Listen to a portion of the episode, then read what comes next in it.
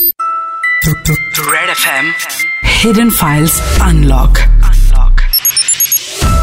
Cyber expert Amit Dubey के साथ red F पर आप सुनना शुरू कर चुके हैं हिडन फाइल्स अनलॉक अगर आप एक लड़की हैं तो क्या रिएक्शन होगा आपका जब आपका मोबाइल नंबर पब्लिक हो जाए और उस पे ऑब्सीन मैसेजेस और कॉल्स आने लगे आप एक तरफ़ इन मैसेजेस से परेशान हो और दूसरी तरफ़ आपके हस्बैंड इस बात से नाराज़ होके छोड़कर चले जाए। रेड एफ़ हिडन फाइल्स पर आज ऐसी कहानी, जिसको आप अगर एक फीमेल है तो ज़रूर सुने। और अगर मेल है तो इसलिए सुने, ताकि आपके आसपास की लेडीज़ ऐसे जुर्म से सेफ़ रह पाए। सुनते हैं आज की कहानी साइबर एक्सपर्ट अमित दुबे के साथ। हाय मैं हूँ cyber security expert Amit Dubey, और ये बात है इसी साल एक जुलाई की। उसी दिन जब अनलॉक 2.2 अनाउंस हुआ था और कुछ रिस्ट्रिक्शंस के साथ ज़िंदगी की भागदौड़ शुरू हो गई थी। पर अब सब कुछ पहले जैसा नहीं था। लोगों की आँखों में डर था और चेहरे पर मास्क कोई अगर गलती से भी पास से गुजर जाता तो लोग सहम जाते। उसे ऐसे घूर के देखते मानो उसने दुनिया का सबसे बड़ा जुर्म कर दिया हो। इंसान को सबसे ज़्यादा डर आज इंसान से ही था। हर दिन खबरें आ रही थी कि पुलिस वाले रिलीफ वर्क करने की वजह से कोविड इन्फेक्टेड हो रहे हैं। और ऐसे में अगर कोई लड़की जोखिम उठा के थाने में कंप्लेन लिखाने आ जाए तो समझ लीजिए कुछ बहुत सीरियस ही रहा होगा। तो हुआ यूँ कि मुझे महिला थाने से इंस्पेक्टर रेखा का फ़ोन आया। सर, एक महिला की कंप्लेन है कि उसे बहुत सारे लोगों के कॉल्स आते हैं। वो लोग उसे भद्दी भद्दी बातें करते हैं और उसे मसाज कराने की बात करते हैं। इन कॉल्स की वजह से उसका पति उस पर शक करने लगा है और उसे छोड़ देने की धमकी भी दे रहा है। पहली नज़र में ही मुझे लगा कि इसका नंबर किसी तरह कोई मसाज पार्लर की वेबसाइट पर चला गया होगा। मैंने इंस्पेक्टर से कहा कि उससे कहो अपना नंबर बदल ले इंस्पेक्टर रेखा ने कहा। सर मैंने भी उसको यही बोला था। उसका कहना है कि वो पति के कहने पर दो बार नंबर बदल भी चुकी है। फिर नए नंबर पर ऐसे ही कॉल आने शुरू हो जाते हैं। मैं समझ गया कि कोई है जो इसके पीछे पड़ा है। मैंने पूछा जिन लोगों ने फ़ोन किए हैं उनके नंबर नोट किए? इंस्पेक्टर रेखा ने कहा हाँ सर वो सारे नंबर कंप्लेन में ले लिए हैं। मैंने इंस्ट्रक्शंस दिए कि उन सबको एक बार फ़ोन लगा के पूछो कि ये नंबर उन्हें कहाँ से मिला। और थोड़ा टाइट करो। मैं उन कॉलर्स के बारे में सोच के हैरान हो रहा था कि कुछ लोगों को शायद लॉकडाउन मज़ाक लग रहा है। अभी भी उनकी सोच और लाइफ में कोई चेंज नहीं आया है कि तभी इंस्पेक्टर रेखा का फ़ोन फिर से आ गया। सर वो लेडी आपसे बात करना चाहती है। मुझे समझ नहीं आया कि क्या हुआ बट फिर भी मैंने इंस्पेक्टर को कहा कि उसे मेरा नंबर दे दो। कुछ ही पलों में वो लेडी जिसका नाम आरती था उसका फ़ोन आ गया। सर आपसे थोड़ी मदद और चाहिए। मैंने कहा हाँ बोलो मैं क्या कर सकता हूँ? सर इंस्पेक्टर मैडम ने कहा कि आप मेरे पति को भी ढूंढ सकते हैं। अब चौंकने की बारी मेरी थी। पति को ढूंढ सकते हैं मतलब? सर वो क्या है ना जब से ऐसे कॉल आना शुरू हुए हैं वो मुझसे नाराज़ रहते थे। मैंने बताया भी कि इसमें मेरा कोई कसूर नहीं है पर अभी दो दिन पहले एक फ़ोन आया। और इस बार मेरे हस्बैंड ने फ़ोन उठा लिया और उसके बाद वो मुझसे इतने नाराज़ हो गए कि घर छोड़ के कहीं चले गए। उनका फ़ोन भी बंद आ रहा है। अब मैं कंफ्यूज था कि आरती की प्रॉब्लम अपने पति को ढूंढना है या कि ऐसे कॉल्स आने की वजह पता लगाकर उसको सॉल्व करना। तो मैंने ये बात पूछ ही ली। आप चाहती क्या है? पहले मैं हस्बैंड को ढूंढूं या मैं इन लोगों का पता लगाऊँ जो आपको कॉल करके परेशान करते हैं? सर, दोनों चीज़ें ज़रूरी हैं। हस्बैंड को ढूंढ भी लिया और अगर कॉल आते रहे तो वो तो फिर छोड़कर चले जाएँगे।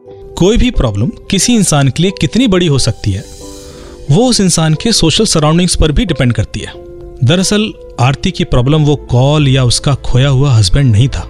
उसकी सोशल सराउंडिंग्स थी, जो हर बात के लिए औरत को दोषी करार दे देती है। मुझे पक्का नहीं था कि अगर हम उन कॉलर्स को पकड़ भी लें या ये कॉल्स रोक भी दें और उसका पति मिल भी जाए, तब भी क्या उसकी असल प्रॉब्लम सॉल्व होने वाली थी? खैर, मैंने उसको भरोसा दिया कि मैं पूरी कोशिश करूँगा कि तुम्हारी दोनों प्रॉब्लम्स जल्दी सॉल्व हो जाएँ। आरती की आवाज़ में उम्मीद की खुशी थी। उसने मुझे थैंक यू कहा और फ़ोन काट दिया कि तभी मुझे इंस्पेक्टर रेखा का फ़ोन आया। सर, उन सारे कॉलर से बात की है मैंने। उन्होंने कहा है कि उन्हें यह नंबर एक फेसबुक प्रोफ़ाइल से मिला है। आरती का नंबर इस फेसबुक प्रोफ़ाइल में पड़ा हुआ था। मैंने कहा, वो प्रोफाइल्स की डिटेल्स मांगो उनसे और मुझे भेजो जरा। थोड़ी देर में मुझे फेसबुक प्रोफ़ाइल मिल गया। उसमें आरती की फ़ोटो भी थी और मोबाइल नंबर भी पब्लिक था। प्रोफ़ाइल में लिखा गया था कि वो मसाज सर्विस ऑफ़र करती है। प्रोफ़ाइल में लगातार कुछ ऑप्सीन पोस्ट भी थे, जिससे यह तय था कि जो भी इस प्रोफ़ाइल को मैनेज कर रहा है, वो इस पर एक्टिव भी है। मैंने थोड़ी देर प्रोफ़ाइल एक्सप्लोर किया तो मुझे एक पोस्ट और मिली। जिसमें आरती की एक फ़ोटो थी और वो एक मार्केट में कहीं खड़ी थी। थोड़ा और ढूँढने पर मुझे आरती की तीन फ़ोटो और मिल गई। मैंने वो फ़ोटोज़ आरती को भेजी और पूछा ये फ़ोटो तुमने कब खींची थी और किस किस से शेयर की थी? सर ये तो पिछले साल की ही फ़ोटोज़ हैं और मैंने बस अपने एक फैमिली ग्रुप में शेयर की थी। मैंने जानना चाहा कि क्या आरती का कोई फेसबुक अकाउंट भी है? आरती ने बताया कि वो फेसबुक पर नहीं है। मैंने इन्वेस्टिगेशन जारी रखते हुए पूछा कि बाई चांस ये फ़ोटोज़ किसी फ्रेंड्स ग्रुप में शेयर किया हो तो? आरती ने बताया कि उसने सिर्फ़ फैमिली व्हाट्सएप ग्रुप में ही ये फ़ोटो शेयर की थी, और कहीं भी नहीं। फैमिली ग्रुप में शेयर किया गया फ़ोटो कोई बाहर ग्रुप में किसी के साथ क्यों शेयर करेगा? तो जो भी है, उसका इस फैमिली ग्रुप से कोई ना कोई कनेक्शन तो ज़रूर होना चाहिए। मैंने बोला, तुम्हारे इस फैमिली ग्रुप में जो कोई भी है, उनके सारे डिटेल्स मुझे भेजो। मुझे वो डेट भी बताओ जब ये फ़ोटोज़ तुमने ग्रुप में शेयर की थी। मैं देखती हूँ सर पर प्लीज़ मेरे फैमिली मेंबर्स को कुछ मत बोलिएगा। वो इस बारे में कुछ नहीं जानते। आरती घबराई हुई थी। मैंने कहा, नहीं, मैं तुम्हारी परमिशन के बिना किसी से बात नहीं करूँगा। ये सिर्फ़ मेरे इन्वेस्टिगेशन में हेल्प करेगा। और मैं पुलिस नहीं हूँ, मैं सिर्फ़ तुम्हारी मदद करना चाहता हूँ। थोड़ी देर में आरती ने वो डिटेल्स मुझे भेज दिए। मैंने उस लिस्ट को एनालाइज किया और उसमें से सस्पेक्टेड मेल फीमेल्स कॉन्टेक्ट निकाल लिए। मैंने आरती के फर्जी फेसबुक प्रोफ़ाइल पर फॉरगेट पासवर्ड ऑप्शन ट्राई किया। और देखा कि इसका ओटीपी किस नंबर पर जाता है। फॉरगेट पासवर्ड करते ही फेसबुक ने दिखाया your OTP has been send to your registered mobile number star star star star star star star star six five मुझे मोबाइल नंबर की लास्ट की दो डिजिट मिल गई थी, पर वो दो डिजिट्स किसी भी सस्पेक्टेड नंबर से मैच नहीं खा रही थी। अब शायद फेसबुक को रिक्वेस्ट करके ही लॉग इन डिटेल्स मांगनी पड़ेगी। मैं मनी मन सोच रहा था कि तभी आरती का फ़ोन आ गया। सर, वो मेरे हस्बैंड का कुछ पता चला क्या? मुझे बड़ी चिंता हो रही है। मैंने कहा सॉरी वो, मैं पहले तुम्हारे वो फर्जी फेसबुक प्रोफ़ाइल को एनालाइज करने में बिज़ी हो गया था। अपने हस्बैंड का नंबर भेजो जरा। गिव मी सम टाइम मैं कुछ करता हूँ। दो सेकंड में व्हाट्सएप पर उसके हस्बैंड का नंबर आ गया था। जैसे ही मैंने उसके हस्बैंड का नंबर देखा, मैं चौंक गया। मुझे विश्वास नहीं हुआ कि मैं क्या देख रहा हूँ। मैंने तुरंत उसके पति का नंबर इंस्पेक्टर रेखा को भेजा। मैडम, इस नंबर की लास्ट लोकेशन निकलवाइए जरा और फ़ोन का आई भी। और इस आई पर अगर कोई और सिम भी यूज़ हुआ है तो उसका नंबर भी पूछ लीजिए। आई किसी भी फ़ोन का यूनिक आइडेंटिफिकेशन नंबर होता है। तो अगर आपने एक ही फ़ोन पर दो सिम यूज़ किए तो हम आसानी से उस दूसरे सिम तक पहुँच सकते हैं।